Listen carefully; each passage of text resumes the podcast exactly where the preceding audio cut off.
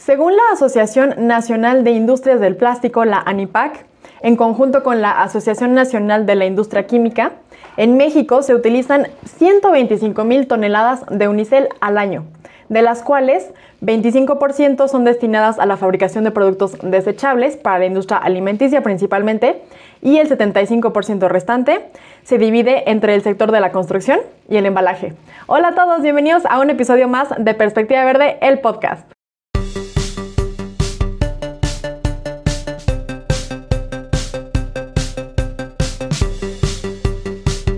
Take a Breath es un proyecto enfocado en el cuidado personal, pero sin olvidar el cuidado ambiental, pues los productos tienen refill y la mayoría de las etiquetas son digitales o bien impresas con tintas vegetales. Sin duda es la mejor opción para cuidar tu piel mientras cuidas el ambiente. La marca Claudia Lecona crea joyería a partir de piedras naturales, delicadamente conjugadas con elementos de plata. Tienen piezas maravillosas desde 150 pesos.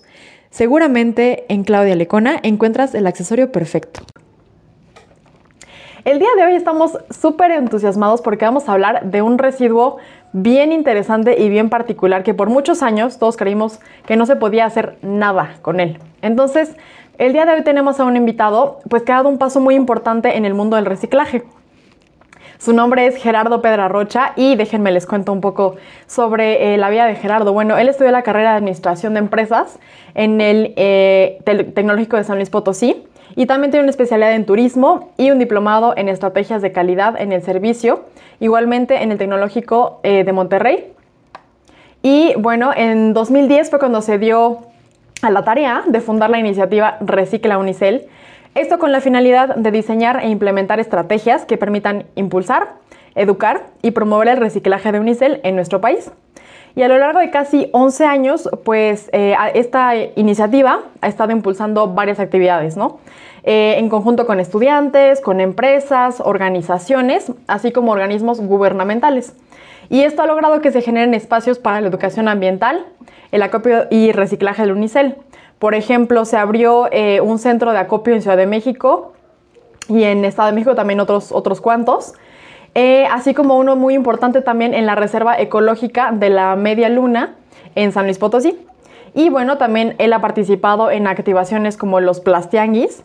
También ha tenido una campaña por ahí muy bonita eh, de educación ambiental para niños en el Parque Kitsania.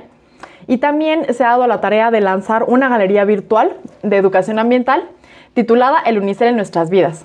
Y bueno, ya por ahí en el año 2018, en conjunto con las empresas eh, DART de México, Marcos y Marcos y Tecnologías Renueva, logró el desarrollo y la aprobación del Plan Nacional de Manejo de Residuos que está avalado por la Semarnat. Gerardo, qué gusto que estés con nosotros el día de hoy. Bienvenido al podcast. Muchas gracias, Ingrid. Muchas gracias a Perspectiva Verde por la invitación y pues a la orden. Después de escuchar todo eso, la verdad dice, ¿a qué horas pasó? Porque ya hace 11 años que empezamos esta aventura, la verdad. Imagínate. Y bueno, ya les dimos una semblanza eh, resumida de, toda tu trayectoria a nuestro eh, público, pero cuéntanos un poco más sobre ti, quién es Gerardo, eh, por qué se interesó en el Unicel, ¿no? Y cómo es que a lo mejor comenzó a formarse esta, pues esta bolita de nieve que ahorita ya vimos, ya se convirtió en una bola enorme de acciones y actividades, em, pues en pro del medio ambiente, enfocándote principalmente en este residuo que es el Unicel. Fíjate que fue muy interesante. Bueno, ya, más o menos explicaste todo lo que fue mi vida académica. Eh, empecé, empecé yo mi labor profesional trabajando en diferentes empresas, principalmente en atención al cliente y de servicio. Desde empresas de paquetería hasta en ventas de equipos, o en este caso productos para la industria de la construcción. En uno de esos inters, por azares del destino, se me llegan y me presentan una propuesta. ¿Sabías que un vasito de unicel se puede convertir en una reglita de 15 centímetros? Y, neta, o sea, soy, soy interesante la propuesta. Quedó, quedó la idea ahí, yo pasó inadvertida, ah, pues está bonito, ¿no? Qué padre, ¿no? Qué bueno que se pueda reciclar, pero digamos no era un tema que me llamara la atención. Eso te puedo decir que fue, híjola, por ahí del 2003, 2004. O sea, ya hace unos cuantos ayeres. Eh, posteriormente, por ahí del 2010, Nuevamente me llegan con, ¿sabías que el vasito se puede reciclar en una red? Ah, pues, a ver, platícame de qué se trata, cómo está el asunto. El caso es que eh, originalmente una empresa que está en el Estado de México, con la que me, con la que pude trabajar todo este proyecto de inicio. Ellos lo que estaban haciendo era tratando de emular un proyecto que se estaba manejando en Estados Unidos y aplicarlo a, en este caso, en territorio nacional para ver la posibilidad de que se pudiera de alguna manera promover o realizar lo que es la valorización del EPS o el UNICEL, que ahorita entramos más en esos detalles de, los nombres que le dan al material. Y, me decían que en aquel entonces, pues eh, realmente era, era esfuerzos eh, iniciales de empezar a generar un proyecto de mayor magnitud, porque lo que estaban haciendo era que a lo poquito mucho que generaban a lo mejor de consumo del comedor o de las industrias cercanas, eso lo estaban compactando y lo estaban mandando a una empresa en el estado de California, en la Unión Americana, para que se transformara en moldura para marcos para fotos. Entonces dije, no, y pues soy interesante. Aquí el tema es que pues ellos ya venían promoviendo que se podía reciclar, pero todos decían, ¿sí dónde? Pues en el gabacho. Nada, nada de que se pueda todavía en México. Entonces ahí donde, donde me mueve un poco el tapete y decir, oye, pues es una oportunidad excelente, porque podemos generar un proyecto de desarrollo nacional, buscar la manera de que en lugar de que el material migre o se lo lleve en otro país, pues que genere empleos, genere nichos de mercado, oportunidades de negocio, nuevos productos y otras alternativas que se generan en el país. Eh, conocí más este caso, por ahí este, algunos videos que me compartieron de la Unión Americana, que inclusive en escuelas, en escuelas lo que, lo que estaban haciendo en, algún, en también en el mismo estado de California era que eh, en lo que son la educación básica, principalmente primaria, secundaria y prepa en la Unión Americana, usualmente salen a los que son los recesos a la hora de comida eh, por, por, grados. Y no recuerdo si eran niños de tercero, cuarto, quinto de primaria, o sea, nivel básico que lo que se pusieron de acuerdo y se dieron de cuenta con una maestra que pues eh, todo el material que utilizaban para el consumo de, alimentos a la hora del lunch eran puras charolas de unicel. Entonces dijeron, ¿qué hacemos? Primero, te pongo un poco en contexto y a la gente, que, a todos los que nos están escuchando. En la Unión Americana normalmente te cobran por volumen generado, en este caso como una escuela, pues dependiendo de lo que, lo que generes o las veces que vayamos a recoger el material, es lo que les cobran por el manejo de los residuos, llámese el gobierno o cómo se maneje. Entonces, se dieron cuenta que el hecho de poder separar y mandar a reciclar el material les iba inclusive a ahorrar lana a la escuela para que no les cobraran tanto en lo que era disposición de basura. Entonces, por lo que tengo entendido, tres empresas de la zona, un fabricante y dos distribuidores de la zona se pusieron de acuerdo, compraron un camión eléctrico y la misma unidad que utilizaban para llevar las charolas, digamos, el abastecimiento que iban a utilizar las charolitas en, la escuela, ese mismo camión lo utilizaban para regresar el material que acopiaban los niños. Y lo llevaban viaje, ¿no? Ajá. Exactamente, generando menor huella de carbono. De esa, de esa manera se llevaban el material y lo mandaban a reciclar. Yo quedé fascinado, te soy bien honesto, por el tema de cómo los niños enseñaron a, pues, a mucha gente a cómo separar su material para que esto pudiera ser posible. ¿Por qué? Digo, soy muy fácil, sí, pues lo copiaron, se lo separaron y lo llevaron. Pero todo el proceso que hicieron al interior de compartir, educar, convencer para hacer la labor fue sorprendente, la verdad.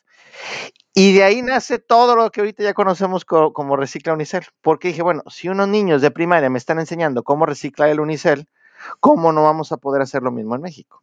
Perfecto. Oye, pues qué bonita historia de trasfondo, como esta, pues, em, acción, ¿no? Que, que también impulsó el cambio allá.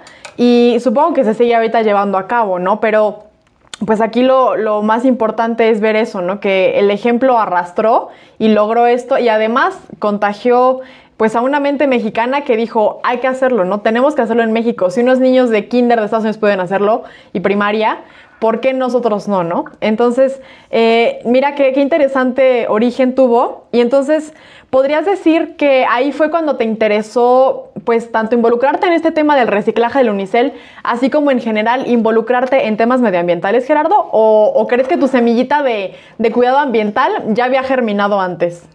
Eh, fíjate que el enfoque mm, ambientalista creo que ya lo traía de, años atrás. Digo, la verdad, yo vengo de una, de una familia pues no te puedo decir que con mucha capacidad económica, pero cuando está uno estudiando, pues este, inclusive yo vivía de ropa de segunda o que compraba o que me regalaban. Y, la verdad no, me da pena decirlo. Pero, pero te vas dando cuenta que realmente eh, muchas veces creo que he visto muchos posteos en, redes sociales que dicen, hay que hacerle como el lechero que reciclaba sus botellas de vidrio. Bueno, pues igual uno, la gente reciclaba su ropa desde antes, ¿no? Y aquellos que tienen familias grandes, pasó por todos los hermanos la misma ropa, ¿no? Entonces, es, es, circunstancial de que realmente eh, el tema ambiental ya viene, ya viene incluido y siempre buscando, pues, buscar a lo mejor hacer cualquier tipo de proyecto o trabajo donde tenga un impacto menor. Yo antes de entrar o involucrarme en toda esta cuestión del manejo de los plásticos, te comentaba que trabajé en la industria de la construcción y ahí también manejábamos productos en donde, eh, en caso concreto, me tocó trabajar mucho con lo que eran eh, constructoras, en equipos para, para calentar agua, en boilers o calentadores. En ese sentido se manejaba que si el eléctrico, que si el de gas natural, que si el de gas LP, que inclusive hasta el, de instantáneo que le llamaban, y todo, cada uno tenía todos sus atributos ambientales. Y ahí creo que yo que pues fue, fue reforzando parte de este enfoque para por así que darme lo que, lo que el día de hoy tengo como, como conocimiento o como fundamento de la parte ambiental. Pero la verdad fue muy interesante cómo, cómo poco a poco, a lo mejor con diferentes proyectos, tanto personales o inclusive laborales, pues fueron impulsando a, enfocarme a este tipo de temas. Ok, perfecto. Oye, pues qué, qué interesante y qué, em, pues qué afortunado también, ¿no? Que pudiste eh, tanto compaginar esta cuestión que ya llevabas viendo con esta, pues, curiosidad, ¿no? O esta cosquillita que te generaba el, a ver, ¿y cómo que sí se puede hacer esta regla con el vasito de unicel y cómo que se recicla? Entonces, yo creo que ahí, ese, eh, bueno, convergieron, ¿no? Estas dos, pues llamémoslas causalidades y dio como resultado el que es naciera este proyecto, ¿no? Y fíjate que una cosa interesante, perdón, nada más para darte un poco de antecedente, fue más o menos por ahí a mediados del 2010 cuando empezó todo esto le así que poner la primera semilla ya del proyecto con la apertura del primer centro de acopio en una de las empresas aliadas que está en el Estado de México. ¿Para qué? Para que la gente, pues ahora sí que hiciera un poco más de ruido y se supiera que se iba a empezar a copiar el material. Desde entonces, digamos para ponerte un poco en referencia, se, definió eh, un objetivo de poder aperturar el primer centro de acopio de Unicel en la Ciudad de México. Estoy hablando junio 2010. Hasta siete años después pudimos abrirlo en la Ciudad de México. Dice, ¿cómo? ¿Por qué? ¿Por qué tanto? Yo te puedo decir que fueron unos altibajos enormes, desde encontrar el aliado perfecto, encontrar la ubicación perfecta, eh, encontrar el lugar accesible para que cualquier persona de a pie pudiera llevar el material, pero lo principal, que, que cumpliera las especificaciones necesarias de regulación que la autoridad nos pedía. Entonces, la verdad sí fue todo un trayecto complejo y en el Inter, desde que se pudo hacer esto, pues tocando puertas para ver quién, quién se atrevía o quién tenía la osadía de ayudarnos a echar a andar un proyecto donde se transformara el material de manera nacional. ¿Por qué? Porque estarlo llevando ya al gabacho no nos servía de mucho, sino lo que queríamos era que se quedara en el país. No, pues entonces definitivamente ya traías algo por ahí también como vibrando en ese sentido, Gerardo, y pues salió a, pues a relucir con esto, ¿no? Y bueno, ahora sí entrando un poco más de lleno, ¿qué nos dirías que es el unicel? ¿Qué es este material? Fíjate que cuando empecé el proyecto no tenía la más remota idea de lo que eran los plásticos. Así como que neófito por completo. Entonces, igual también, échate un clavado, internet, libros, tuve oportunidad de hacer un diplomado de plásticos, en fin, empapándome un poco más de, los temas. El Unicel, ahí te va. Em, ¿Qué fue? En 1917, si mal no recuerdo la fecha, fue cuando se, se fabricó, se generó el primer plástico o polímero en el mundo ya de manera formal. Digo, se hicieron algunos esfuerzos en 1800 y tanto, pero ya en 1917 de manera formal, que fue la baquelita. Después de ese proceso ya fue evolucionando y se fueron generando pues, muchísimos tipos de, resinas plásticas.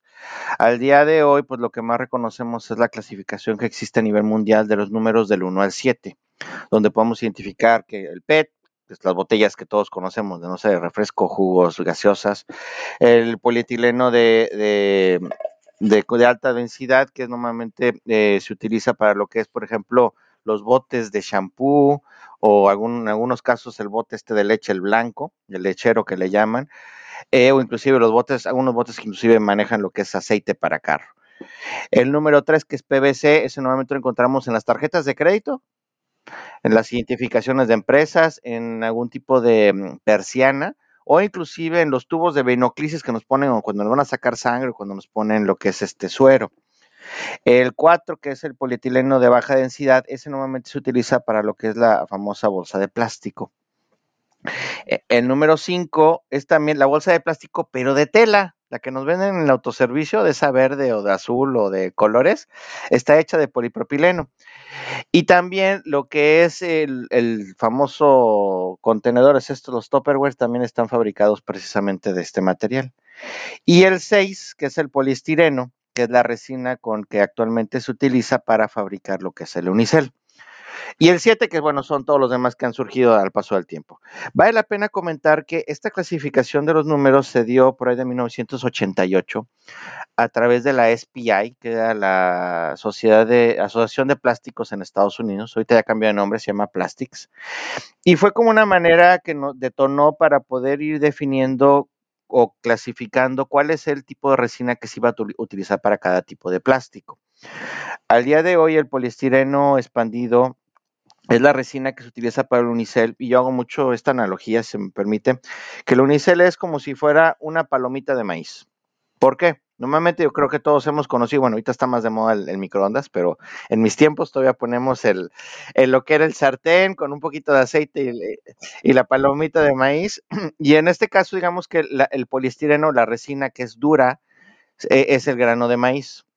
Y a la hora de, en este caso, de exponerlo a vapor de agua, se expande, se infla y dependiendo el, tipo de molde que le pongamos, puede ser empaque o embalaje, eh, puede ser, no sé, las charolitas que encontramos en el supermercado o inclusive el mismo vaso de unicel.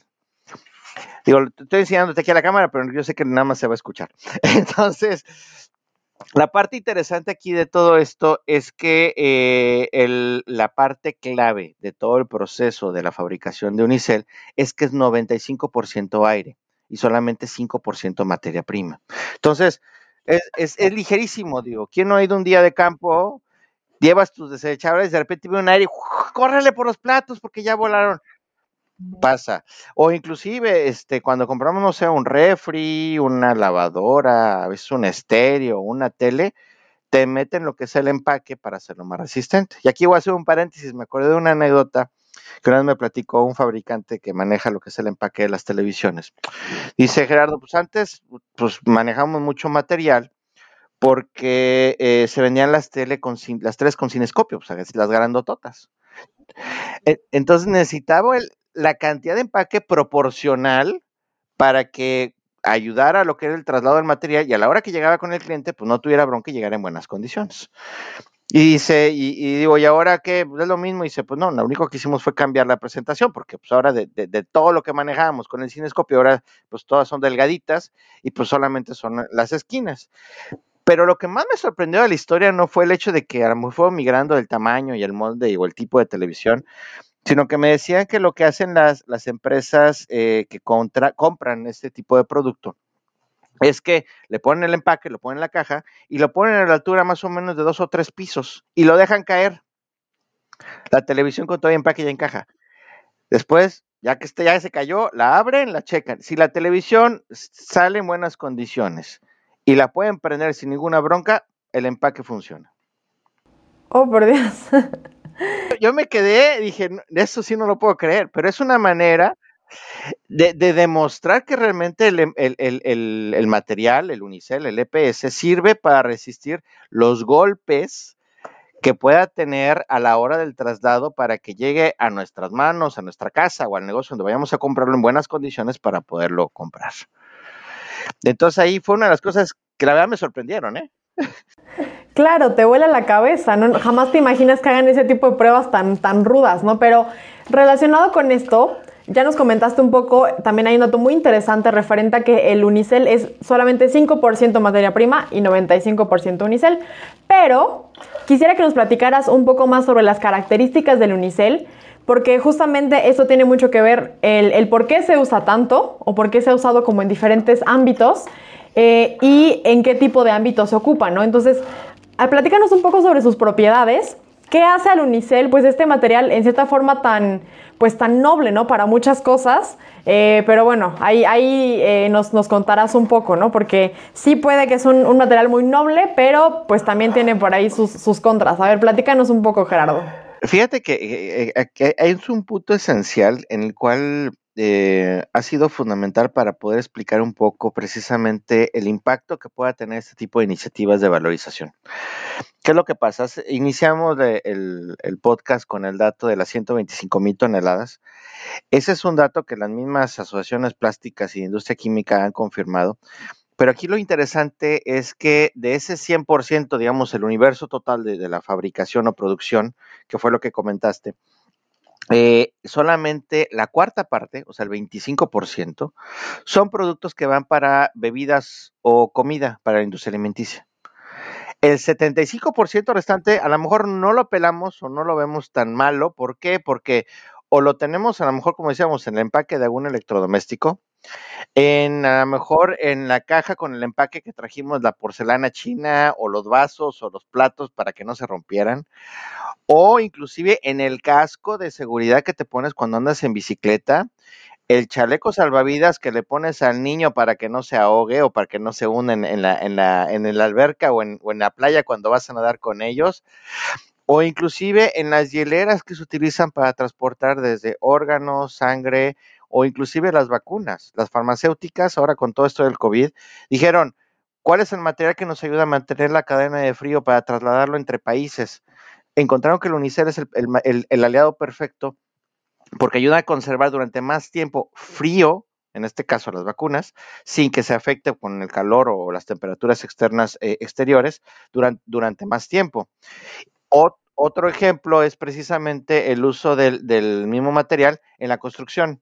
Digo, algunos a lo mejor lo tenemos y ni sabemos que está o en las paredes o en el techo de nuestra casa. Un dato interesante, y creo que lo, lo, lo, lo, tenía guardado un poquito para el final. Hay una obra fenomenal en la Ciudad de México, y esa la voy a decir al final, que está fabricada con Unicel, y mucha gente no lo sabe. Y esto lo sé de primera mano porque contacté a, la persona que vendió los materiales para la fabricación de esa infraestructura. Oye, no, pues ya nos dejaste aquí clavados con eso. Seguramente toda la audiencia se va a quedar hasta el final solo para escuchar cuál es ese famosísimo edificio.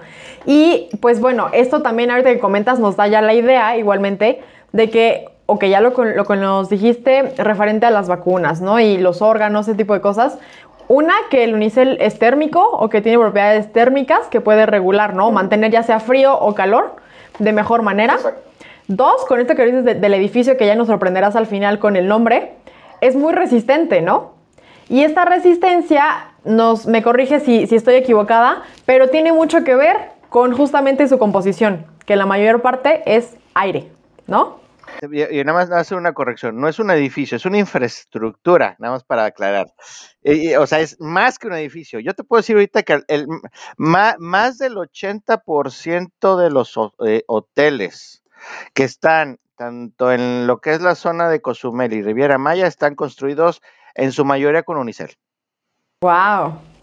¿Qué? Porque precisamente la, parte térmica que acabas de decir, ¿qué hacen? Pues obviamente tratan de encapsular lo frío adentro cuando hace un calor extremo en la parte exterior o cuando llegan estos nortes o cuestiones eh, este, de clima extremos, pues mantener la temperatura calientita dentro de la habitación que es una de las, como decías, una parte de, la capacidad térmica que tiene este tipo de material.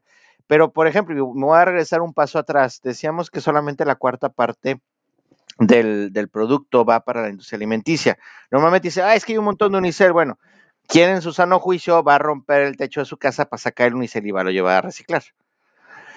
creo que nadie creo que nadie va a ser un poco difícil. O inclusive, creo que todos en, no sé, en la primaria nos tocó hacer o maquetas o hasta un sistema planetario con bolitas de unicel. Entonces, de alguna manera, yo te puedo decir que mi primer encuentro con un vaso de unicel fue, y lo tengo muy presente, cuando estaba chiquito, que de repente hacían eh, posadas para, para, la temporada de Sembrina, que era con toda, toda la gente de la cuadra, te ponían tu vasito y tu velita. Yo en lugar de quemar las trenzas a, la niña de enfrente con la velita cuando andaba espiando posada, me, gustaba acercarle la llama al vaso de unicel. Y un tema interesante, el, el unicel es uno de los pocos plásticos, bueno, de hecho es el único plástico que se chamusca, se hace negro. Si después quieren hacer el experimento, le pueden poner un encendedor, un cerillo y se va a hacer todo negro. ¿Qué es lo que pasa? E, es la, capacidad, en este caso es el, eh, la propiedad física que tiene el material de chamuscarse, por así decirlo. Hay una cuestión que, al momento de ser aire, empresas como las cementeras buscan mucho este material para sus, sus procesos porque tiene un, gran potencial de generación de, de, fuego, o sea, de calor por lo mismo de que tiene mucho aire. Entonces existe esa combustión perfecta. Pero en este caso, vale la pena comentarlo porque por ahí igual tenemos algunos videos en YouTube que, hemos podido eh, generar con, con, algunos de los aliados, donde estamos reciclando el material y el material no se ve negro, no se chamusca, no se quema. Y esa es una parte ambiental que a mí me ha preocupado mucho porque no existe ningún tipo de combustión o generación de contaminación al ambiente.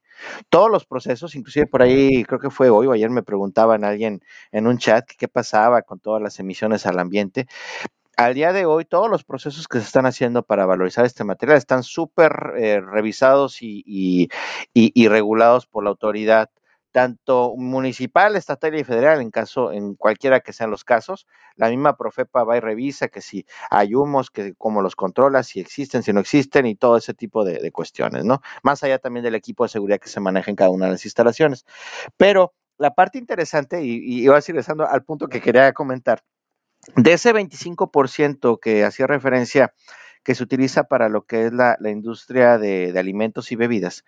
Hace, hace poco, recientemente, habrá sido un par de meses, me pasaron un dato que yo no sabía. Solamente en la Ciudad de México, y hablando focalizado, la alcaldía Cuauhtémoc tiene un promedio de 5 mil personas que venden café, atole, chocolate, arroz con leche o una bebida calientita por las mañanas en esa alcaldía. Y a mí lo primero que me vino a la cabeza dije, bueno, digo, supongo que lo están utilizando, ¿por qué? Porque lo van a vender, les va a generar un negocio. Entonces, de alguna manera dije, bueno, entonces para mí es, esas cinco mil eh, personas pueden representar a lo mejor, no sé, por tres o por cuatro, la cantidad de familias que están involucradas subsistiendo con la venta de ese tipo de material. Aquí el problema, y te digo de, así de primera mano, yo he tenido oportunidad de, ponerme enfrente con los atoleros y decirle, oiga, ayúdame a separar el vasito y llévelo a reciclar. Tuve de, de chile y mole de pozole las respuestas. La primera, va joven, le entro, lo separamos, lo ponemos en un bote y lo llevamos. Va. Otra me dijo, no puedo. Yo dije, platíqueme por qué no. Dice, porque si lo separo, así como lo va dejando el cliente, el cliente va a pensar que lo estoy lavando y que me estoy ahorrando un vaso y que puede generar mayor contaminación. Esto mucho antes de todo el tema de pandemia. Dije, ok, digo, se la compro, pero ¿qué tal si cuando recupere los vasitos los rompe y los echa en una bolsa? Así ya no hay posibilidad de que se vaya a reutilizar el material. Y otro dice, no, este, salubridad no me deja. Y así se sacaban la excusa. Entonces, hay, un, hay una resistencia muy grande o muy fuerte por este tipo de negocios. ¿Por qué? Porque están acostumbrados a llevar su olla de tamales, su olla de atole o de café con leche o de arroz o lo que vendan y solamente entregar, pero no recuperar. No tienen ese hábito. Entonces, ahí es donde nosotros hemos entrado a decir, bueno, si no es el que lo vende, pues cuando menos el que lo consume, agarra tu vasito, la misma servilleta que te dieron para limpiarte la boca, úsala, quítale la mayor cantidad de residuos y eso es lo suficiente que puede hacer para que el material ya se recicle. De primer paso. Segundo, llevarlo a alguno de los centros de acopio donde se puedan valorizar, pero a lo que iba yo es que también, inclusive, dentro de estas cinco mil personas que venden este tipo de productos, con todo el tema de la pandemia, alguien me decía, ¿se ha aumentado más la venta de productos? Digo, no lo dudo, Digo, la verdad yo desconozco cómo está la, parte comercial de, este tipo de, materiales, pero gracias o derivado a que el cambio de color de semáforo, que si es rojo, que si es naranja, que si es verde, que si es sandía, o sea, eh, roja por dentro y verde por fuera, eh, obligó a que muchos empresarios que estaban en la industria de, restaurantes, de cafetería o de comida, la única alternativa que tuvieran era con venta para llevar. Entonces, entonces de, utilizarlo en, lo que es el, la losa o, los, el tipo de, equipo que normalmente manejan para servir en su lugar, pues optaron precisamente por te entrego, vienes por él, te lo llevas y ya nos quitamos de broncas. Pero desafortunadamente también a ellos y a los que muchos que usamos el material, pues no tenemos todavía ese chip cambiado de decir, oye, yo no sabía que esto se puede reciclar, pues hay que empezar a hacer la separación para posteriormente que llegue la valorización. Pues sí, es que justamente, como te comentaba al inicio, o sea, es uno de esos materiales que mucha gente todavía piensa o, todavía está como, pues en las creencias populares, digamos, de la mayoría de las personas, que justamente no se puede hacer nada con el unicel y, solamente está generando basura y basura y basura. Y, pues eh, el que nos empiecen a abrir este panorama es muy importante, ¿no? Sobre todo porque no solamente como bien dices, se ocupa para la industria alimentaria, sino hay muchos otros usos más, como digamos, escondidos o que están ahí como, eh, pues, implícitos, ¿no? En algunas cuestiones y que no teníamos ni la más mínima idea de que formaban parte de, esas cosas, ¿no? Entonces, pensándolo así, pues ya cuando te pones un poco a analizar dices, ok, la cantidad de unicel es muchísima más, ¿no? O sea, es muchísimo unicel en realidad. Y entonces, lo que se pueda reciclar, que generalmente sería, pues, eh, los de alimentos, ¿no? A lo mejor algunos embalajes, eh, pues hay que hacerlo, ¿no? Reutilizarlo, que también es una opción porque creo que por esta misma resistencia que tiene, lo puedes sin problemas reutilizar. Yo me acuerdo que cuando era niña, y ese, fue también, me, hiciste recordar tu primera vez, eh, experiencia con el Unicel, pues yo también me acuerdo cuando conocí el Unicel, tenía unos 5 años yo creo, y justamente fue de un embalaje. Creo que mis papás compraron un refri o una cosa así grande que ocupaba pues una cantidad bastante considerable de Unicel y cartón. Y con eso, tanto con el unicel como con el cartón, me hicieron una casita, ¿no? Entonces, pues como es blanco el unicel, me decían que era una casita de nieve. Entonces yo era la más feliz en mi casita de nieve de unicel. Eh, porque era, era tanto unicel que era una casa muy grande, ¿no? Y podía yo meterme ahí con mis juguetes y sin fin de cosas, ¿no? Pero justamente eh, en esta cuestión, pues sí, la cantidad de unicel que, estamos generando es mucha más y mucha de, ella no la vemos, ¿no?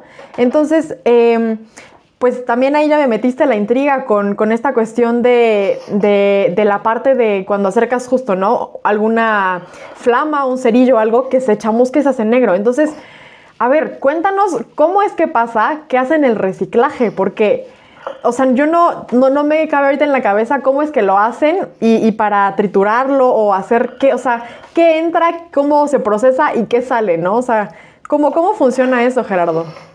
Sí, fíjate que de entrada, una aclaración, y esta sí es de, de, achaleco. Un vaso, un plato, una charola, un contenedor, una hielera de unicel, nunca más va a volver a hacer eso. Digo, es el, punto principal, ese como que el axioma básico.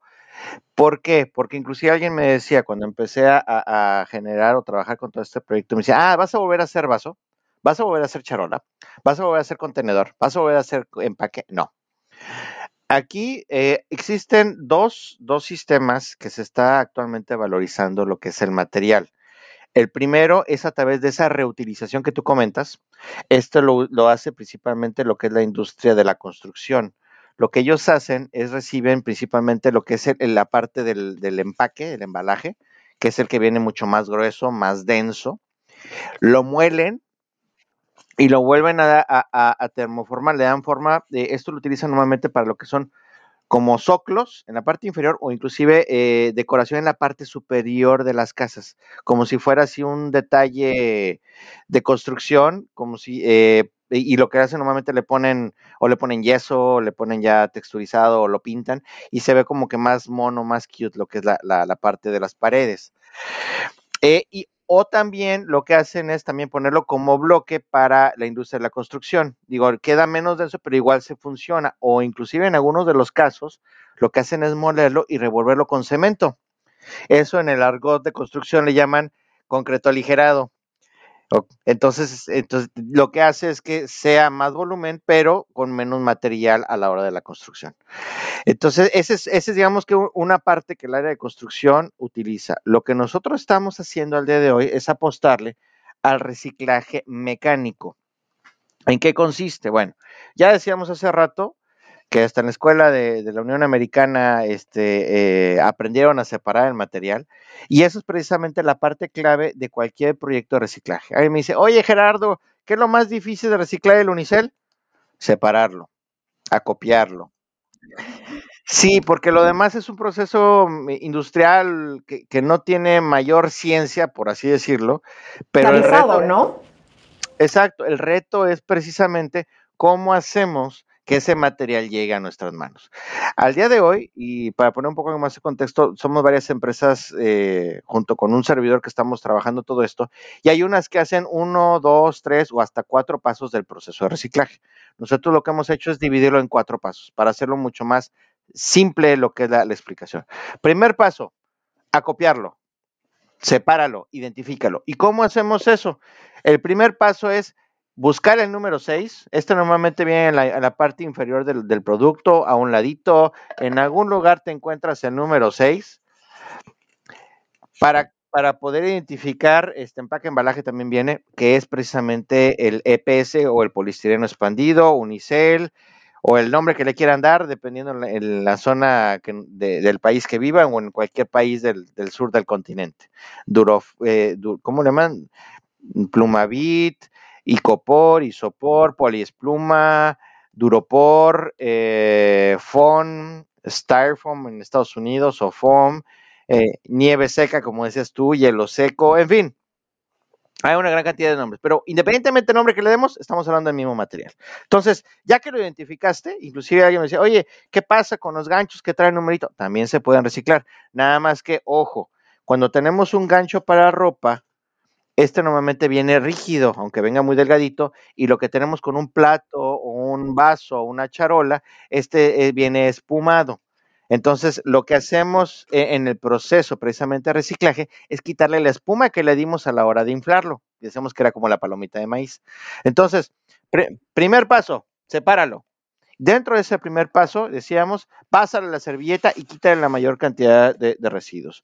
Yo me, tocó hacerlo cuando empezamos la primera vez el proyecto de la Media Luna en San Luis Potosí, que es una área natural protegida, fuimos a hacer escauteo del lugar y la, gente de, ahí del, del, ejido nos invitó a comer, ya te de imaginar, gente de rancho, arrocito con molito, híjola. Hasta se me hizo a la boca. Bueno, el caso es que dices, oye, un mole con, con el térmico, con el plato térmico, ¿cómo va a quedar? Bueno, yo en cuanto acabé, casi que ni siquiera con servilleta, con la tortilla, le pasé y le quité la mayor cantidad de, del mole, me la comí y luego, bueno, ahora sí va la servilleta, le pasé y parecía que nadie había comido en el plato. Si, si, lo limpiamos de manera inmediata, no se pega no se adhieren todos los residuos orgánicos. Tenemos oportunidad de que sea mucho más sencillo de limpiar. Digo, creo que todo nos pasa inclusive hasta cuando lavamos los platos. Si lo dejas, ah, es que eran los platos del desayuno y te das cuenta a las 10 de la noche, batallas más porque está súper pegada la comida, que si el queso, la crema, no sé, lo que sea de, comida. Entonces sí es más, poder, más complicado poderlo limpiar y quitarlo. Entonces, lo ideal es que después de que ya hayamos acabado de consumir el esquite, las quesadillas, las gorditas, la torta, los tacos, lo que quieran, va a hacer una servilletita y quítalo. Una vez una señora me regañó. Gerardo, sí se pueden lavar. Espérame, ¿Cómo que sí se pueden lavar? Lo que menos queremos es que se desperdicie el agua. Y dicen, no, yo no la desperdicio. Y te voy a decir cómo. Digo, a ver, platíqueme, señora. Esta fue una plática que di en el Estado de México. Dice, bueno, yo cuando lavo mis platos, tapo el fregadero. Le pongo bien la tapita y todo el agua que, que, utilizo para lavar se queda ahí.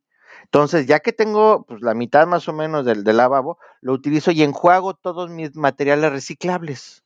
Entre ellos el Tetra Pak, y también podemos lavar el unicel. Digo, la verdad a mí me, encantó porque dije, oye, muy buena idea. Entonces, si en un momento dado quieren que el material quede lo más limpio posible, pues es fenomenal. Te voy a decir cuál es el objetivo de, de poder limpiar el material. Primero, que no se te generen olores porque hay quienes son muy sensibles a la parte de olores y más cuando a lo mejor te compraste un vaso para café al tercer día, si tuvo lácteo, ni te platico. Entonces, eh, eh, es desagradable, pero también eh, te evita la posibilidad de que se genere fauna nociva. Llámese hormigas, roedores, cucarachas, abejas, moscas, etcétera, etcétera, etcétera. Entonces, la parte del objetivo, aparte de empezar a separar el material, pues también tiene la posibilidad de que tú puedas poco a poco empezar a copiar el material. Alguien me decía, oye, yo nada más genero un vaso al día. Bueno, júntalos. Si tienes dos, tres, cinco, veinte vasos, verlos juntando, verlos juntando, verlos juntando, ya que tengas una bolsa considerable, es cuando te das la vuelta al centro de acopio para que se pueda reciclar. Entonces, la parte de acopio, a mi juicio, es fundamental. Ni el PET, ni el cartón, ni las latas, ni ningún otro material se va a reciclar si no hacemos la labor de acopio adecuada. Entonces, el primer paso es ese, acopiar y separar. Obviamente aquí pues, hay, hay, un paso intermedio, que es decir, bueno, yo lo acopio en casa, pero pues también tengo que hacer esa parte de acopio o traslado del residuo hasta algún centro de acopio. Al día de hoy, como tú comentas, tenemos ahorita eh, dos centros de acopio en la Ciudad de México, dos en el Estado de México, uno en Querétaro, uno en Jalisco y otro en Nuevo León y estamos tocando puertas para que nos dejen abrir más en otras, en otras latitudes. Pero créeme que ha sido un paso constante que, no hemos podido todavía alcanzar más. Pero ahí vamos, ahí vamos. De, uno ya, ya vamos creciendo.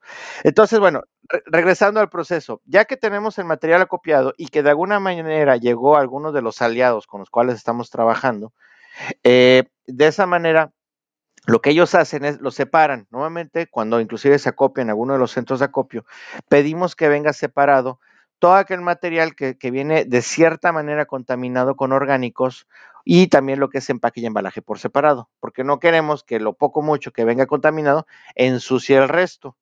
Yo después de, la experiencia que tuvimos en el, en el área natural protegida, digo, a mí me encantan los frijolitos refritos, pero después de ponerme a limpiar charolitas de frijoles refritos de tres días anteriores, híjola, te, te, un poquito la perspectiva. O que no le, gustó la quesadilla al niño, o que trajeron un pastel y está embarrado de betún, o que se hicieron una carne asada y todavía trae los huesos y la grasa y demás. Bueno, alguien me decía, oye, y si viene sucio de grasa por esta transminación que puede existir con el material, de un pozole, de un menudo, de un mismo mole o de cualquier otro tipo de, comida grasosa, no le pasa nada. Aquí lo ideal es que llegue libre de residuos eh, sólidos o orgánicos sólidos dentro del material, porque así como se recibe, se procesa. No hay de que, oye, lo voy a lavar, no, así va directito a la máquina. Tiene que estar, tiene que estar seco y tiene que estar libre de residuos para poderlo procesar. Entonces, el segundo paso, que es donde viene después de toda esta parte de, la copia y separación, lo que se hace es poder ya, eh, teniendo el material consolidado, se mete una máquina donde se muele. Este material se tritura, se hace pedacitos y después eh, tenemos dos sistemas ahorita con diferentes aliados. Uno es a través de calor, con resistencias. Creo que, no sé, para poner, hacer un poquito la analogía, eh, cuando éramos pequeños, a lo mejor todos jugamos con plastilina. ¿Qué pasaba si la dejabas arrumbada, no sé, dos, tres días? Se hacía dura. Entonces la agarrabas y empezabas a manipular, a aplastarla y se iba aguadando.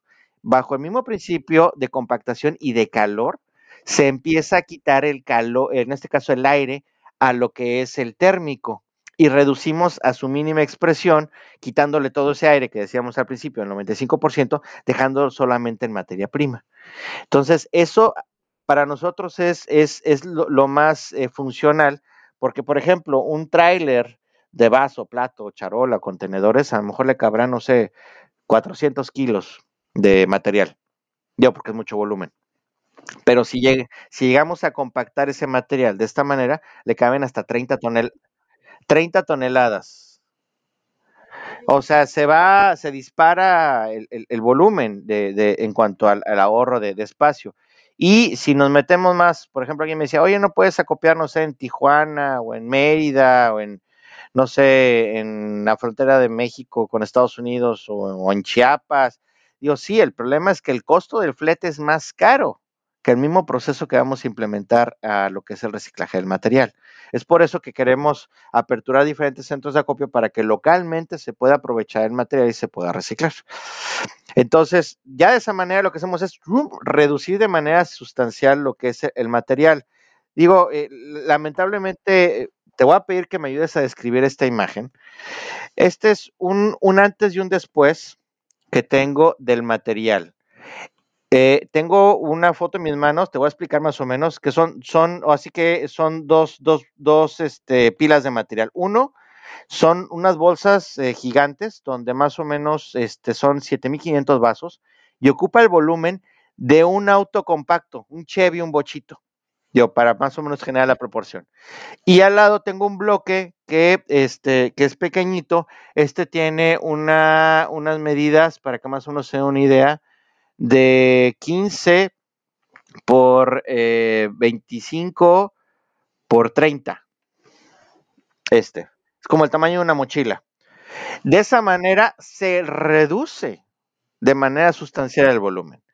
Entonces, ya de esa manera podemos hacer mucho más eficiente lo que es el traslado. Tengo aquí otro bloque que son 185 vasos, son 455 gramos de material. Este está chiquito, este mide 10 por 8 por 13. Ok. Oye, es que está, está muy interesante porque, o sea, tiene obviamente el reciclaje de este residuo, pues tiene el principio de, mm, reciclaje de varios otros residuos, ¿no? Pero esa particularidad de que obviamente no lo puedas someter a calor tan, a, temperaturas tan elevadas porque justamente le se haría negro, se chamuscaría, ya no serviría.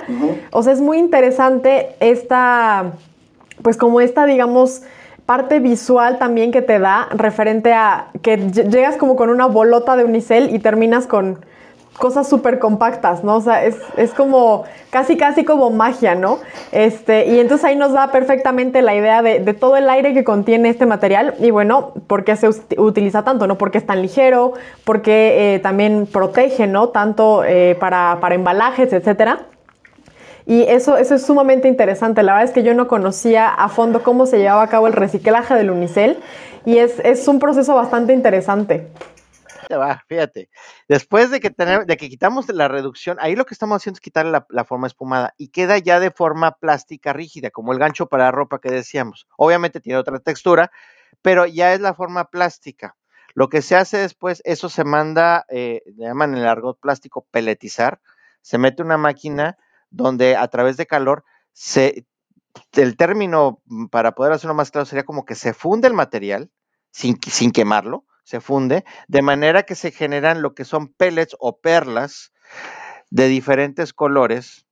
En este caso puede ser color negro, que puede ser a lo mejor eh, eh, de aquel material que tuvo contacto con alimentos, con orgánicos, o puede ser inclusive grisecitos, que es material que, viene de empaque, embalaje o placa para construcción, que no vienen contaminados. La ventaja es que cualquiera de las dos o tres, porque inclusive pueden salir de colores, rojo, me ha tocado verlos, verdes, azules, se reciclan sin problema. ¿Y qué es lo que pasa después de, tener el acopio, después de tener el densificado, que es el segundo paso? El tercer paso es el peletizado. Pues esta resina ya es materia prima que nos va a servir para fabricar artículos plásticos como la reglita que te platiqué al principio, que esta reglita equivale a 3.6 vasos de unicel, es una regla de 15 centímetros, o inclusive me ha tocado ver eh, en la Unión Americana se utiliza para fabricar lo que son los detectores de humo que ponen en los techos. Esta es una base, inclusive también la otra parte es de material reciclado, le meten inclusive un, colorante para que se vea más blanco. Y lo que estamos haciendo en México los famositos, los famosos marcos para fotos. Esta, este, tengo en mis manos un marco para fotos que tiene más o menos que será un centímetro de, espesor, de sí, más o menos un centímetro, es plateado. Tu reglita, puedes ocupar tu reglita también reciclada para medirlo. Sí, exactamente, sí, ya lo que estaba haciendo. Eh, el tema es que este, esta moldura simple son 18 vasos de unicel reciclados. Lo que hacemos es convertirlo en madera plástica. Mira, te voy a decir cuál es el secreto. Volteamos el material y se ve color gris o negro. Esta es ya la combinación de todo el material reciclado que pudimos obtener. Y podemos darle diferentes presentaciones, este que son 32 vasos, o tengo uno más grande, tamaño carta, este son 120 vasos. Y lo único que cambia es que le ponen, le llaman en, eh, en la industria que fabrica esto, es como una etiqueta o un foil que le da la textura para que se vea de diferentes colores. Me ha tocado ver desde rojo, azul, verde, amarillo, plateado, café, negro, chocolate, en fin, N cantidad de colores. Al día de hoy, el 95% del material que estamos acopiando se está yendo precisamente para la fabricación de marcos para fotos. Oye, no, pues de verdad, nunca nos hubiéramos imaginado qué es lo que podía pasar con esos vasos de la tole, con esos platos de tu torta, etcétera, que pudieran terminar siendo algo donde puedas enmarcar uno de tus momentos favoritos, ¿no? Está, está bastante interesante todo esto y pues justamente para que nos puedas eh, o la gente pueda también llevar a, copiar o, decidirse a, a copiar este residuo, ¿En, dónde podemos eh, ubicar los centros de acopio justamente, Gerardo, para que empiecen a, juntar sus bolsitas? Y ahora que se vienen también temporadas, tanto eh, pues ahora Día de Muertos y navideñas que se usan montón de Unicel, tengan ya esto en mente y digan, ah, esta Navidad, este 2021 vamos a separar el Unicel y vamos a buscar un centro de acopio. ¿Dónde los encontramos, Gerardo? Entrada, em, pueden buscarlos. Hay una liga que tenemos en nuestro perfil de Instagram y en Twitter, que es arroba. No, no, no está tan complicado, arroba. También tenemos página de Facebook y de YouTube, pero en esos dos, en Instagram y Twitter, tenemos una liga donde nos aparece como que todo el catálogo de, de las cuentas que tenemos, pero adicionalmente viene una página de internet que tenemos, que esta la, la, la construimos ya hace algún tiempo con, con uno de nuestros aliados, también tenemos la galería virtual que comentaste al principio, que se ven fotos de los usos que ya platicamos un poco, inclusive viene ahí alguna descripción eh, gráfica de, los mismos. Y eh, también viene una parte que dice centros de acopio. En este caso, eh, tenemos, decíamos, tenemos, por ejemplo, en la Ciudad de México dos aliados. Uno que es Tecnología Renueva, que ellos están en Mimosas 49 bis, en Colonia Santa María Insurgentes, en la calle Cuauhtémoc, que está ahí cerquita de la raza, y tienen tienen un teléfono que es 5584 37 7300 y están de lunes a viernes de 9 de la mañana a 6 de la tarde. Y la otra, que el otro lado que tenemos en la Ciudad de México es la empresa precisamente que hace la moldura en una de sus tiendas que está a unos pasos del Zócalo, que es Donceles 87, esquina República de Brasil, en tercer piso, Plaza Vialos. Ahí pueden este, también donar lo que es el material para que se pueda reciclar. Ahí mismo también viene el domicilio de los dos, de los dos centros de acopio que hay en el Estado de México, uno que está en Atlacomulco con otro aliado que es Dar de México, que es en Maximino Montiel Olmos, Manzana 18, Lote 2, en Atlacomulco, es en zona industrial, y también el otro que es la planta procesadora de, la moldura en Tultepec, en el Estado de México, que es ayuntamiento número, número 8G, eh, San Juan Xocotla en Tultepec. Entonces, ahí pueden encontrar también bien el domicilio de Monterrey para aquellos que nos escuchen a Sultana del Norte. También Marcos y Marcos, ese que nos apoya ahí con el acopio, tienen una bodega y ahí reciben el material. Y también en Guadalajara, en Jalisco. Ahí tuvimos algunos detalles por cuestión de COVID, pero de igual manera también este, pueden llevar su material a, donar ahí. Perfecto. Pues ya conoce el, público dónde puede ir a ubicar estos, estos centros de acopio.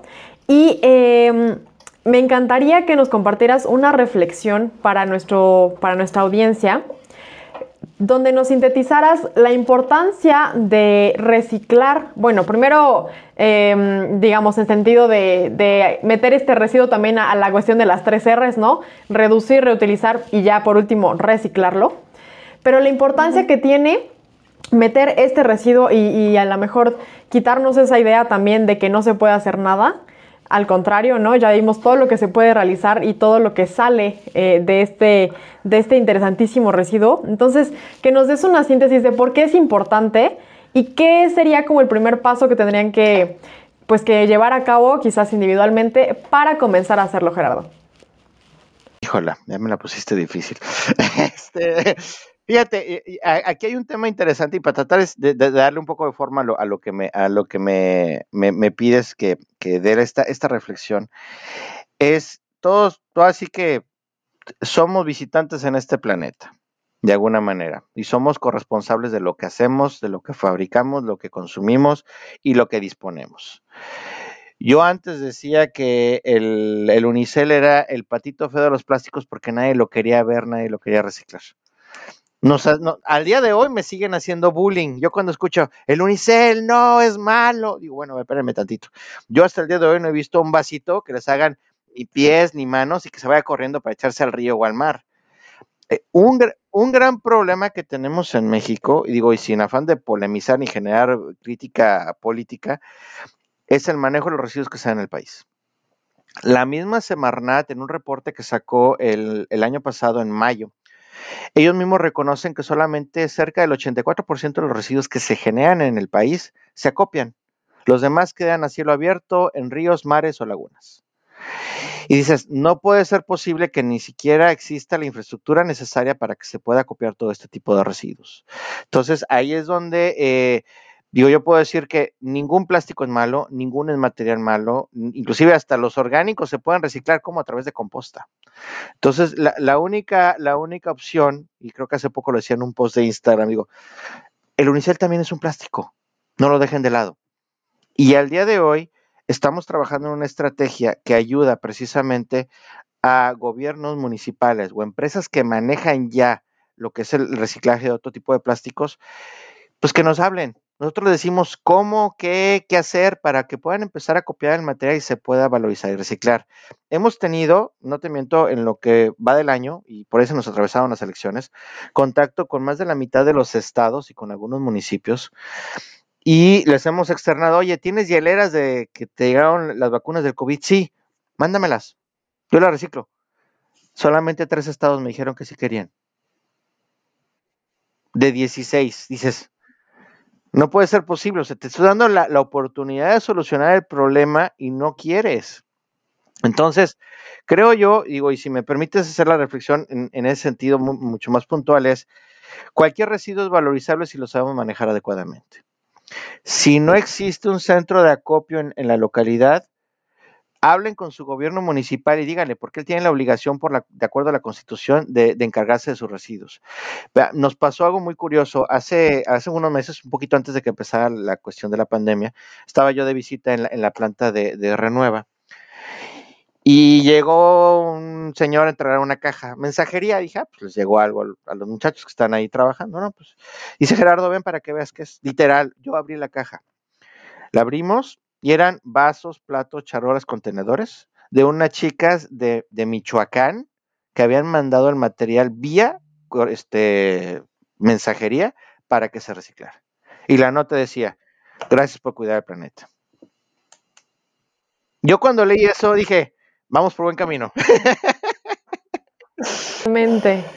Yo creo que son el tipo de cosas que te, te impulsan a seguir, ¿no? Siempre.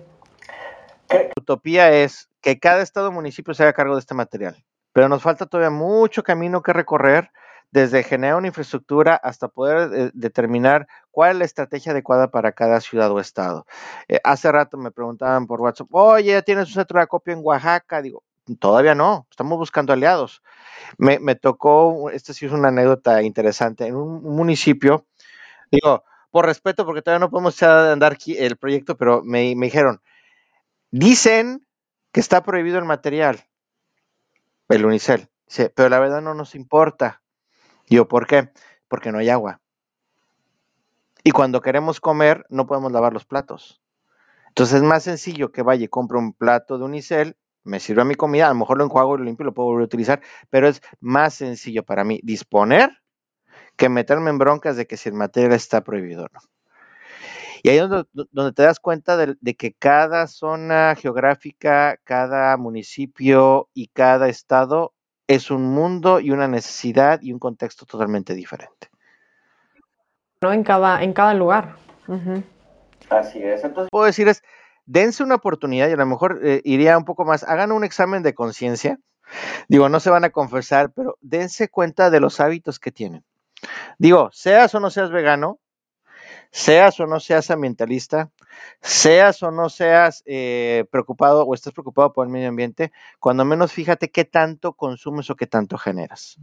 Desde tus mismos residuos. Hay quienes separamos residuos en casa, quienes ni siquiera nos pasa por aquí en la mente, eh, cuando menos separar tus residuos. Entonces, ahí puedes empezar a tratar de evaluar cuáles son los tipos de hábitos que tú tienes para que te des cuenta qué tanto o poco mucho generas. Y aquí me gustaría aderezarlo con una anécdota.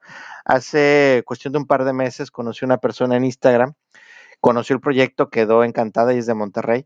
Eh, se llama Erika y Erika me decía, Gerardo, es que la verdad, como tú dices, estoy fascinado con todo lo que estás haciendo. No, nunca me imaginé que se pudiera reciclar. Y tres días después le tocó ir a comprar unos elotes a la familia en una marca ya muy famosa que hay de que venden el, esquite.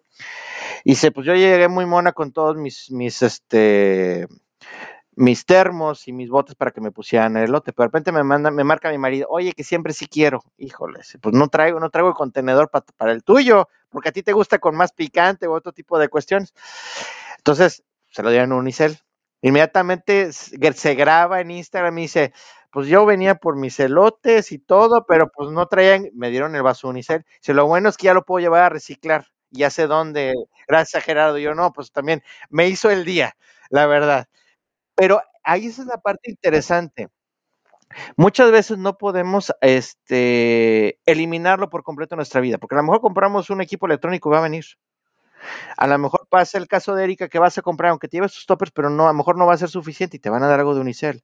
O cuando vas al súper no vas a estar quitándole el, el plato la charola al pollo, al pescado o a la carne, porque te lo tienes que llevar así. Entonces, lo ideal es que lo poco o mucho que te llegue a las manos, lo canalices para su valorización, para su reciclaje.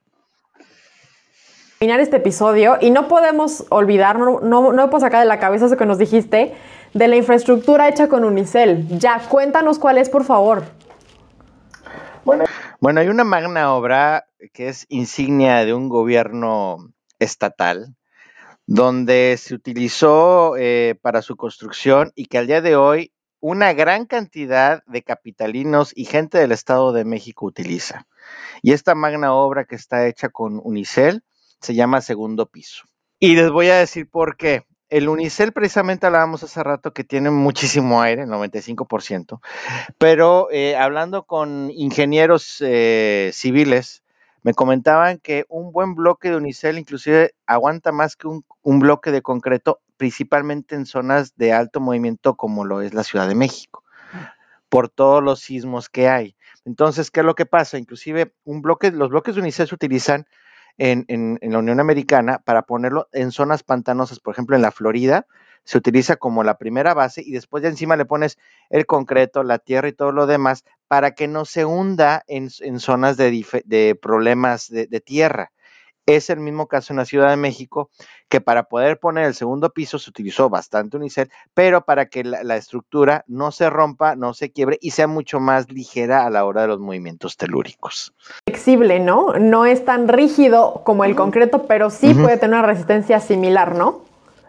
Exacto. Exactamente. Entonces, eh, digo, yo la verdad tampoco lo sabía, platicando con quien vendió todo el equipo, todo el material para, para poder hacer esta, esta magna obra insignia de, del gobierno en su momento de Marcelo Ebrard, pues fue, fue muy interesante. Inclusive creo que también le tocó todavía a la anterior administración cuando era jefe de gobierno eh, López Obrador. Pero sí, la verdad fue interesante ver cómo este material, pues lo tenemos en muchos lados y a lo mejor ni siquiera estamos enterados. Y hay quienes me ha tocado que que son así muy armas, tomar, sí, que lo quemen, el unicel, que se muera, y cuando pues, realmente lo están usando hasta todos los días cuando van y vienen en su coche.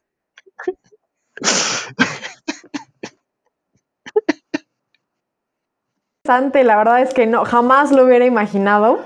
Y qué bueno que nos compartiste esto. Seguramente a nuestro público también le volaste la cabeza con este dato. Así es. Yo creo que eh, desde ahí empieza el, cambio de conciencia, ¿no? Que como bien comentabas al inicio, es de lo más complicado y esa es la chamba que, que también se tiene que, que, estar haciendo, ¿no?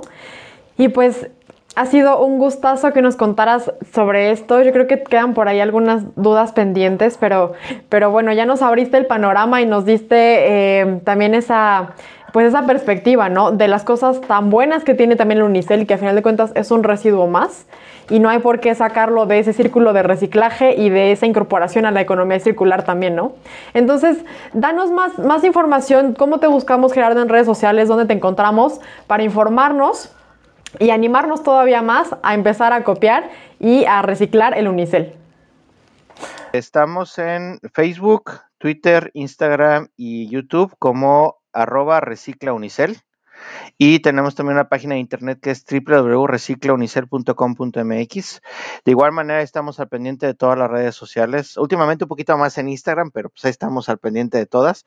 Y eh, cualquier duda que tengan, información que quieran conocer del proyecto, ahí estamos a la orden para poder tratar de solventar cualquier duda. Y reitero, si en su municipio y en su ciudad no hay un centro de acopio, hablen con su autoridad local, díganos que nos contactan. Nosotros con gusto los asesoramos para que se pueda aperturar un centro de acopio en su localidad. Lo que queremos es que esto se multiplique, que sea así como otro tipo de cuestiones que se hacen moda, pues también vamos a hacer moda que se recicle el unicel. Pero eso depende de todos. Depende de acciones individuales y de acciones colectivas que incluyen, como bien dices, presionar y exigir a las autoridades lo que por derecho nos corresponde a todos. Así que bueno, pues muchísimas gracias por, compartirnos esta información tan interesante, Gerardo. La verdad que eh, sí me ha maravillado mucho lo que nos comentaste el día de hoy. Espero que a nuestra audiencia, y estoy segura que también les ha, les ha interesado mucho y les ha abierto los ojos a esta nueva pues, eh, perspectiva, ¿no? Referente a este tan a veces satanizado, perdón, residuo Así que si les gustó el episodio no se olviden de compartirlo. Les agradezco mucho por escuchar un episodio más de este podcast. Tampoco se olviden de seguir nuestra página web www.perspectivaverde.com.mx, así como de visitar todas las redes sociales. Aparecemos en todas ellas como Perspectiva Verde. Mi nombre es Ingrid Sánchez. Agradezco también a Rodrigo González, creador de Perspectiva Verde, y sobre todo también a los patrocinadores que nos están echando la mano por ahí, en especial a Bazar Ecomadre Tierra por darnos su confianza.